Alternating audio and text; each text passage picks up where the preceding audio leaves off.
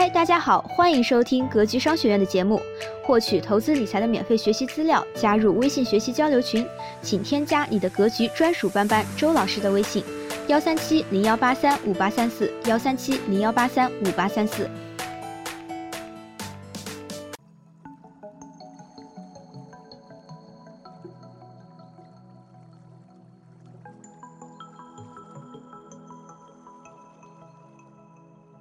房价涨完，房租涨，唯独工资收入不涨，怎么办？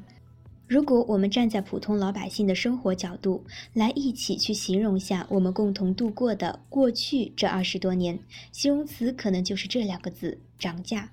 一物价在涨，看看过去猪肉什么价，现在猪肉什么价；过去大米什么价，现在大米什么价。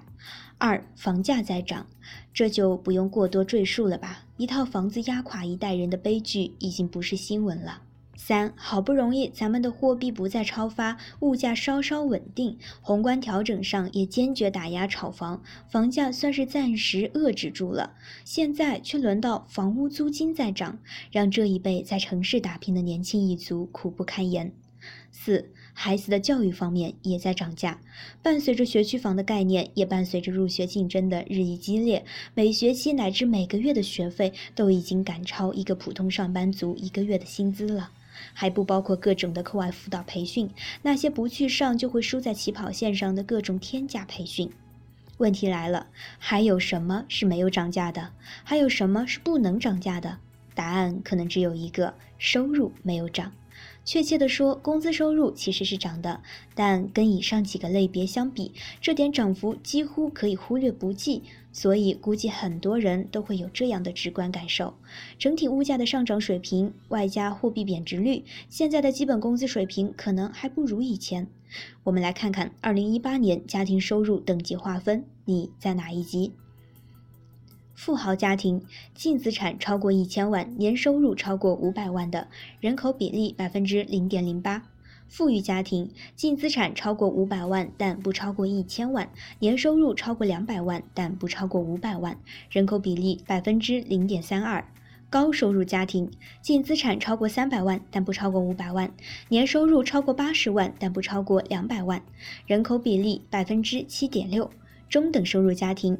净资产超过两百万，但不超过三百万；年收入超过十五万，但不超过八十万，人口比例百分之二十一。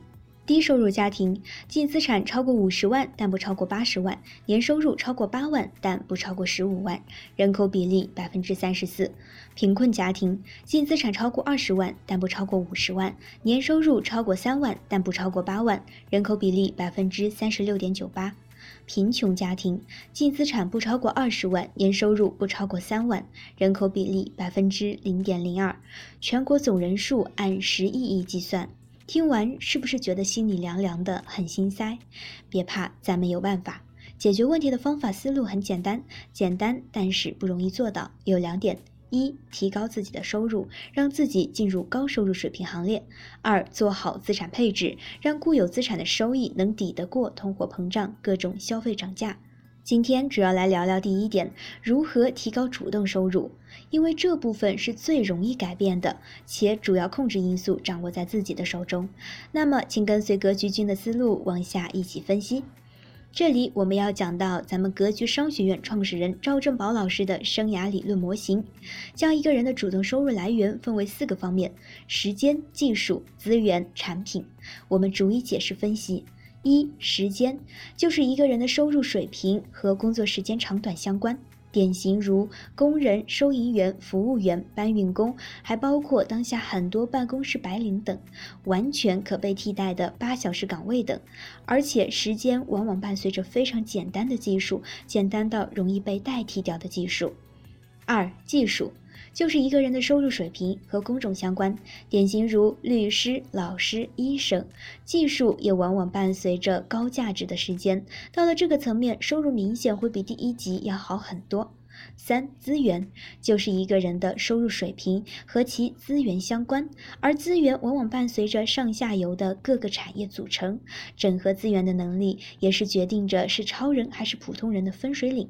这样的例子在当下社会也是数不胜数。那种可以调用身边人脉渠道的商人就是很好的例子。四产品就是一个人或者一个团队的收入水平和自身创造出的产品相关。这个产品是广义的产品，典型如小米、苹果。特斯拉等，这是比资源更上一层楼的境界。这对于一个人或者一个团队的要求更高。总体来说，一二三个维度属于个人打工层面，到了第四维度就是属于创业层面了。值得提醒大家的是，思想得先建立起来。站在四维规划空间看我们平时的三维空间的工作，就会明白其中的道理。至少咱们可以一起努力，从一或者二往三靠拢靠拢，或者你已经在二三阶层。往最高纬度的四靠拢了，逻辑就是如此清晰明了。以上的思维模型其实道理很容易明白，就是做起来很难。为什么呢？因为工作中基础的态度和基础的能力可能还不及格。如果某位打工者连基本的打工都做不好，第三维度的资源和第四维度的产品对其而言只能是天方夜谭。就像是足球运动，连基本的传停带射都有问题，那么奢谈什么出线夺冠等都是不现实的。所以在这个基础上分享一点个人的心得，就是在工作中的带着积极的心态，保持耐心，或者再简单一些，弯下腰来加油干。刚刚毕业的时候，几千元的月薪可能支付了房租，所剩无几。到后面积累越来越多，只要不是很笨，还有点上进心，总能慢慢上台阶。运气好的话，能跨着步往上跳。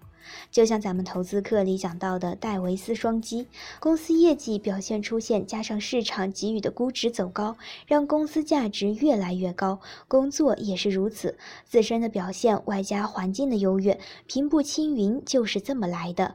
怕的就是自暴自弃、朝三暮四的工作态度。所以，无论你在大城市还是小城市，无论你是年轻还是有点工作年限了，年轻人不要着急，年长者不要气馁，把当下当成是新的开始，加油干！其实，纵观过去的历史，我们应当保持淡定，能自控的控制努力，不可控的由天。这就是所谓的尽人事，由天命。把战线拉长，把格局放大。所谓格局大，就是遇到所有各种困难都坦然自若，气定神闲。因为跟整个人生比起来，关于钱多钱少的问题，实在是算不得什么。当一个人可以用十年、二十年的眼光看待收入、看待投资、看待自己的工作事业，那么很很。难想象这个人会抱怨命不公，会吐槽物价太贵，会感叹房价太高，因为他会逐步积累，从零到一，从一到十，踏踏实实，慢就是快，就是这个道理。今天的内容只讲了解决问题的第一个层面，主动收入。那么关于第二个层面，资产配置，我们下回再继续分解，或者您也可以关注我们，给我们留言提问。希望今天的分享能给您带来收获。好了，本期的分享就是这些。了解更多系统的投资理财课程，获取免费学习资料，加入微信学习交流群，请添加你的格局专属班主任周老师的微信：幺三七零幺八三五八三四幺三七零幺八三五八三四。咱们下期节目再见。